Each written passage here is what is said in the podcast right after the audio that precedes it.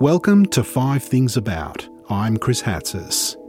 Five Things About is for you and your inner curious cat, the part of you that just loves to know what others know about inventions, ideas, people, and places. You've heard the proverb, curiosity killed the cat. The rest of the proverb is, but satisfaction brought it back.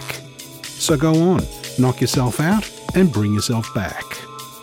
Today, we're speaking with Carly Findlay who writes for ABC Online, Daily Life, and SBS. She's appeared on You Can't Ask That and Cyber Hate on ABC TV, and is currently writing a memoir called Say Hello. Carly lives with the rare genetic skin condition ichthyosis. She reflects on how this has informed her work as an appearance activist. Our host today is Melissa Kavanagh from the University of Melbourne. Carly, what is an appearance activist and does it describe what you do? It's just talking about people that look different, making people more confident, I guess, or hopefully encouraging people to be more confident about what they look like. Really calling out that, oh, I wouldn't say trolling, but um, appearanceism, you know, is that the right term? Where there's reporting on people that look different. And would that be a story if they didn't look different, for example? So, as an activist, and I suppose as a disability advocate, mm-hmm. do people expect you to represent them and their issues in a certain way? I think there's an expectation to be everything to everyone as well, not just about disability, which I find interesting. And I obviously recognise my privilege that I've been lucky uh, to have always been in, in employment and also, you know, to have been university educated. And I know there's so many people that haven't had that chance for whatever reason, um, but probably mostly due to the low expectation of people with disability. So I don't feel at all qualified to talk about things like um, Centrelink benefits or violence or poverty because I I don't feel I can represent that well. And I wouldn't want to speak on anyone's behalf because I haven't experienced that. But recently, I put out an article on my Facebook page about a woman, a friend of mine, who is having weight loss surgery. And another person that I've come to know through writing is um, calls herself a fat activist or fat feminist. She was very angry that I shared this, that I was expected to teach people how to love their bodies and I didn't really provide much of a comment, you know, when I put it out. I just said, I wish my friend the best of luck. It was a really honest interview. It didn't mean I agreed with what she was doing or not. I wasn't explicit in that. But I got torn to shreds on Twitter because I was expected to carry a line that all women should be a certain way, I think. And to an extent, I could see that because I am very much about not changing your face to fit in. So perhaps that should extend to not changing your body. But I, I don't know if this if this surgery makes her comfortable, then that's great. So, Carly, you're often in the media mm-hmm. being interviewed, um, you know, in both print and online forums and in yeah. radio as well. And yeah. you're also a journalist who writes on disability issues mm-hmm. for different audiences. Yeah. How can the media help shift our understandings of disability, do you think? Most of the time, I feel that the reporting is terribly poor in terms of the way words are used. So things like wheelchair bound um, suffers from. But there, there's the issue of the language. Um, there's also the issue of inspiration porn. That's a term that Stella Young coined. Inspiration porn is the objectification of people with disability, often to make non disabled people feel better about themselves. Like, oh, well, you know, my life's not that bad now. If this person can go to work and they've only got one arm, sort of thing. There's also an issue of lots of disabled voices being drowned out by non disabled writers or reporters or actors or radio personalities or whatever. I think that's a really big issue. I often see people that are writing about disability who don't have a disability getting congratulated. Oh, I'm so glad you're bringing light to this issue. Or, you know, thank you, you're so strong to report it. You've done such a great job.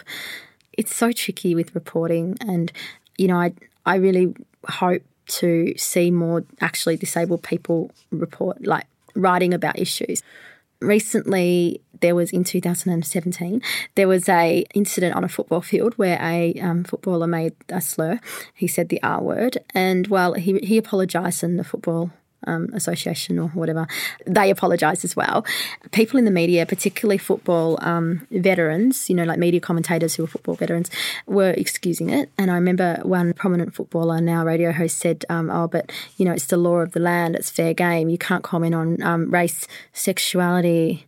Or religion, but you can comment, like make these ableist slurs. And I wrote an article about it and I, I consulted with a friend and she's got some contacts there and, and knows the game I, because I don't know anything about football. I wanted to get my terminology right. I wanted to see whether the AFL works with disability organisations as well, because I think it's completely hypocritical if they do and then they they don't penalise for this behaviour. And I also wanted to say that when a fan makes a racist remark, they get their membership revoked.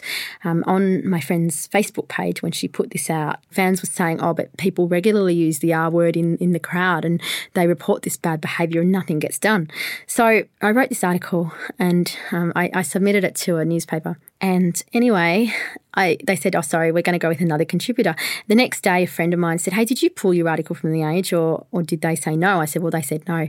And the article was by a student who said they aren't disabled and they said they're a voice for the voiceless. So they claim to need to speak on behalf of people with disabilities, even though they don't have a disability. And the points they made were very fair, but they took that disabled voice. So I didn't really know what to do. I thought, oh, should I make it public that my article got dropped for this free, you know, possibly free published article or um, not?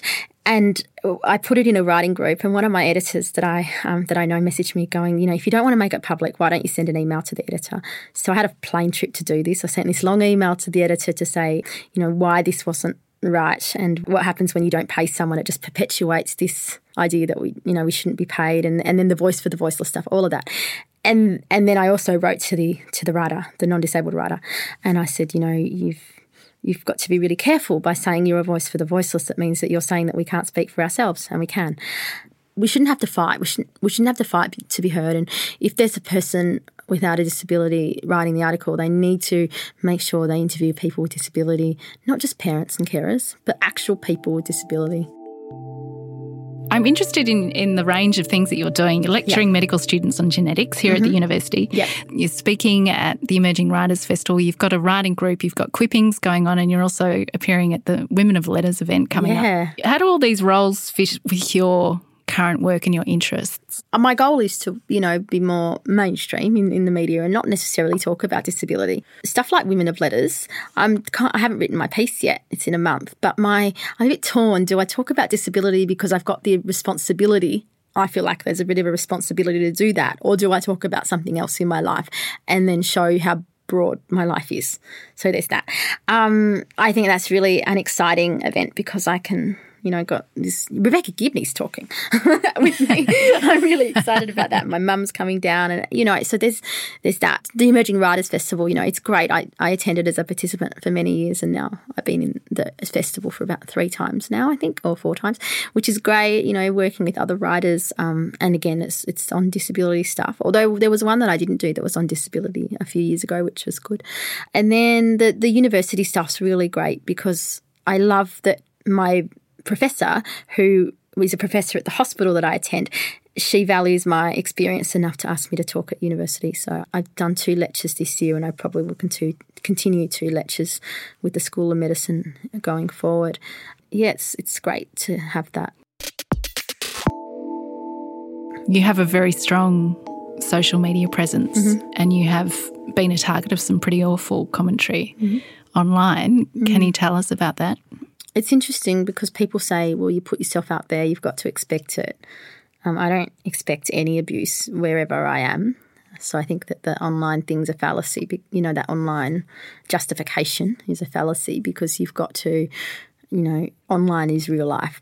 And I'm reading every one of those comments that come through. So, most recently, I put up a photo of myself with Liz Carr, who works on Silent Witness on the BBC. And um, she was out for the Melbourne Comedy Festival and she and I had this a really great time uh, with her with her wife, and we had dinner, and then we had this photo, and I put it up, and you know, it got heaps of likes on Instagram, and then in the morning, um, I saw that this this guy had left a comment to say, "You get plastic surgery, and then take another photo, make sure it's more attractive." Anyway, so I, because it was, you know, my Instagram's public and this comment was public, I screenshot it. I made the comment public on my Instagram. I, I didn't want to encourage a pile on, I was mindful of that, but I also wanted to show just the stuff that I get. Um, and then his justification was firstly, he was kind of laughing at it. Oh, this is so funny. And then it was like, oh, I'm really sorry. I've never done this before. I promise I'm a good guy. You know, I volunteer all the time. And I'm like, yeah, sure you are.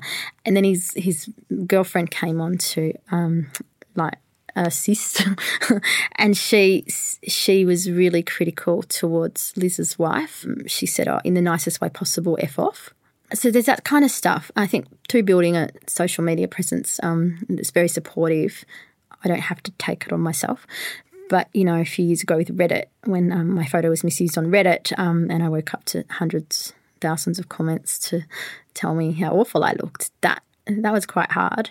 Um, but I think if that hadn't have happened, my profile probably wouldn't have increased. So, so do you feel that that's a way of kind of shifting people's attitudes to yeah. be to yeah. respond to those things when they happen? Yeah, absolutely. I'll call it out. You know, I was saying um, the other day that I, you know, I've called people's employers to tell them if they've harassed me online. Or when I was on You Can't Ask That, someone said that uh, they followed me from the ABC post where they told me that I don't know what I'm talking about. And I said, I quoted Stella Young or something. And then they said, I don't know what I'm talking about. I said, Well, I'm actually on the show.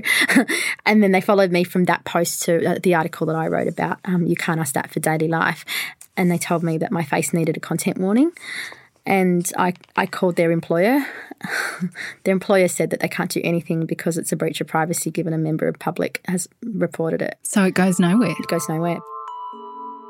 In terms of your growing recognition mm-hmm. out in the public, I imagine that many people or some people feel that they know you a little bit or that mm. they're really familiar with you. Does this lead to strange questions from strangers? Well, I get strange questions anyway, but I have had really high expectations from people and then I've disappointed them in some way, which is really odd. What so do you mean by that? I've had people get really disappointed that I can't diagnose them with their skin condition. I get a lot of questions about diagnosis and I had someone tell me I was incredibly busy around the time that I won that Women of Influence award, and they were messaging me and just constant, very needy, very, and I, I guess they finally found someone like, oh my God, I can't believe I found someone like me. And they had said to me from my post that they believe they have ichthyosis. And I said, I can't diagnose you. I am not a doctor. I'm not a psychologist. And then they were getting really like, oh my gosh, can you have a look at this rash? And, and then there was a couple of days when I didn't respond because I was just so exhausted. I'd travelled to Sydney, I'd done this full time job, and I had all these speeches and stuff to, to do as well. And then I get this message to tell me that they expected more of me, that I didn't respond, that that you know they thought that I was going to be their friend and their confidant, and I wasn't. No, you know, it's it's huge. But there's also really well, there's really happy moments. You know, when people say because of you, I can now feel confident enough to wear short sleeves in summer, or um, that they can tell their story, not even to the media, but just to someone else. You know, some some people haven't even told their husbands that they've got ichthyosis you know, because there's lots of different variations. But some people haven't even been confident to do that. So if they can read my story and then tell their partner or their kids that they've got the condition, that's huge. What changes would you like to see happen to improve the health of people yeah. with disabilities?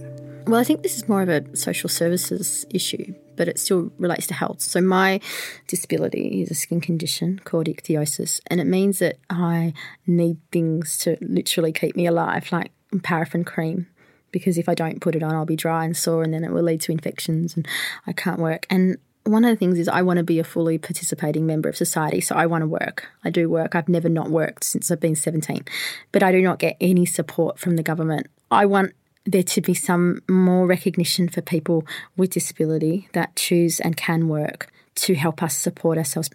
I would like to see that every time people with disability or chronic illness have to renew disability support pensions or whatever, they don't have to keep saying, yes, we have the condition, yes, it's still here a year later.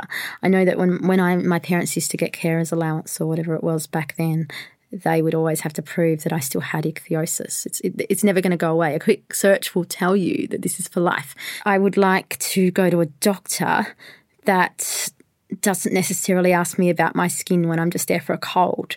Um, one thing I said to the ABC when I wrote an article for the ABC in 2016, and also I said it to the university students here, is that if a doctor encounters a person with a rare condition, we're not like a prize. We're not like, oh, we've never seen you before. You know, I don't want to be that prize for someone.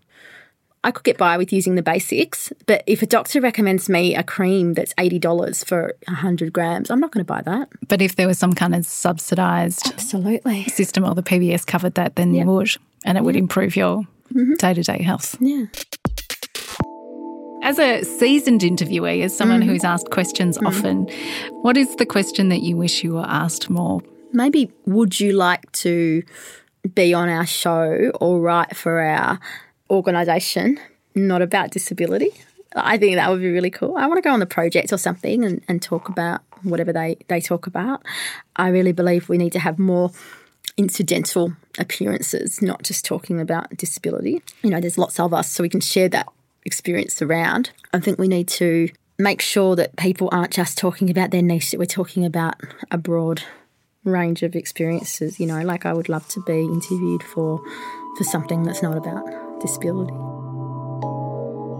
How is it that, in terms of shifting attitudes and changing policy and getting the evidence out there to change these ideas about disability, how do you represent that diversity? Or how do you advocate for that diverse community? One thing that I did realise, and I realised this through mentoring at the um, Children's Hospital in the Chronic Illness Peer Support Program, is that even though we all have different disability, there's a lot of barriers that we all face. So things like, you know, not being able to catch a cab without being questioned or, or discriminated against. There's things like being stared at and, you know, low expectations of us and, and stuff like that. So we have we have the same kind of disabling barriers, even though we have different impairments. I think that we really need to talk with government and education and healthcare systems and, and retailers about that there's a diversity of disability.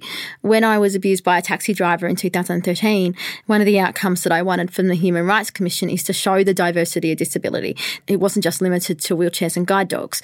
It was about people that, you know, have sensory disorders or people that have mental health conditions or people like me whose face apparently was going to ruin the taxi driver's car. So I want to talk about the, the diversity of disability. Not everyone's access needs are the same and that not everyone's ability is the same. And also that by us speaking up and saying what our needs are, that should be able to help us, not limit us. Thanks, Carly, for talking to us today. So, that's another episode of Five Things About. Thanks to Carly Findlay and Melissa Kavanagh. This podcast was made possible by the University of Melbourne. This episode was recorded on the 31st of May 2017. Audio engineering by Gavin Neighbour, production by Melissa Kavanagh with assistance from Claudia Hooper. The Five Things About podcast is a University of Melbourne training program created by Dr. Andi Horvath. Still curious? Nip over to our other podcasts up close and eavesdrop on experts for more. I'm Chris Hatzis.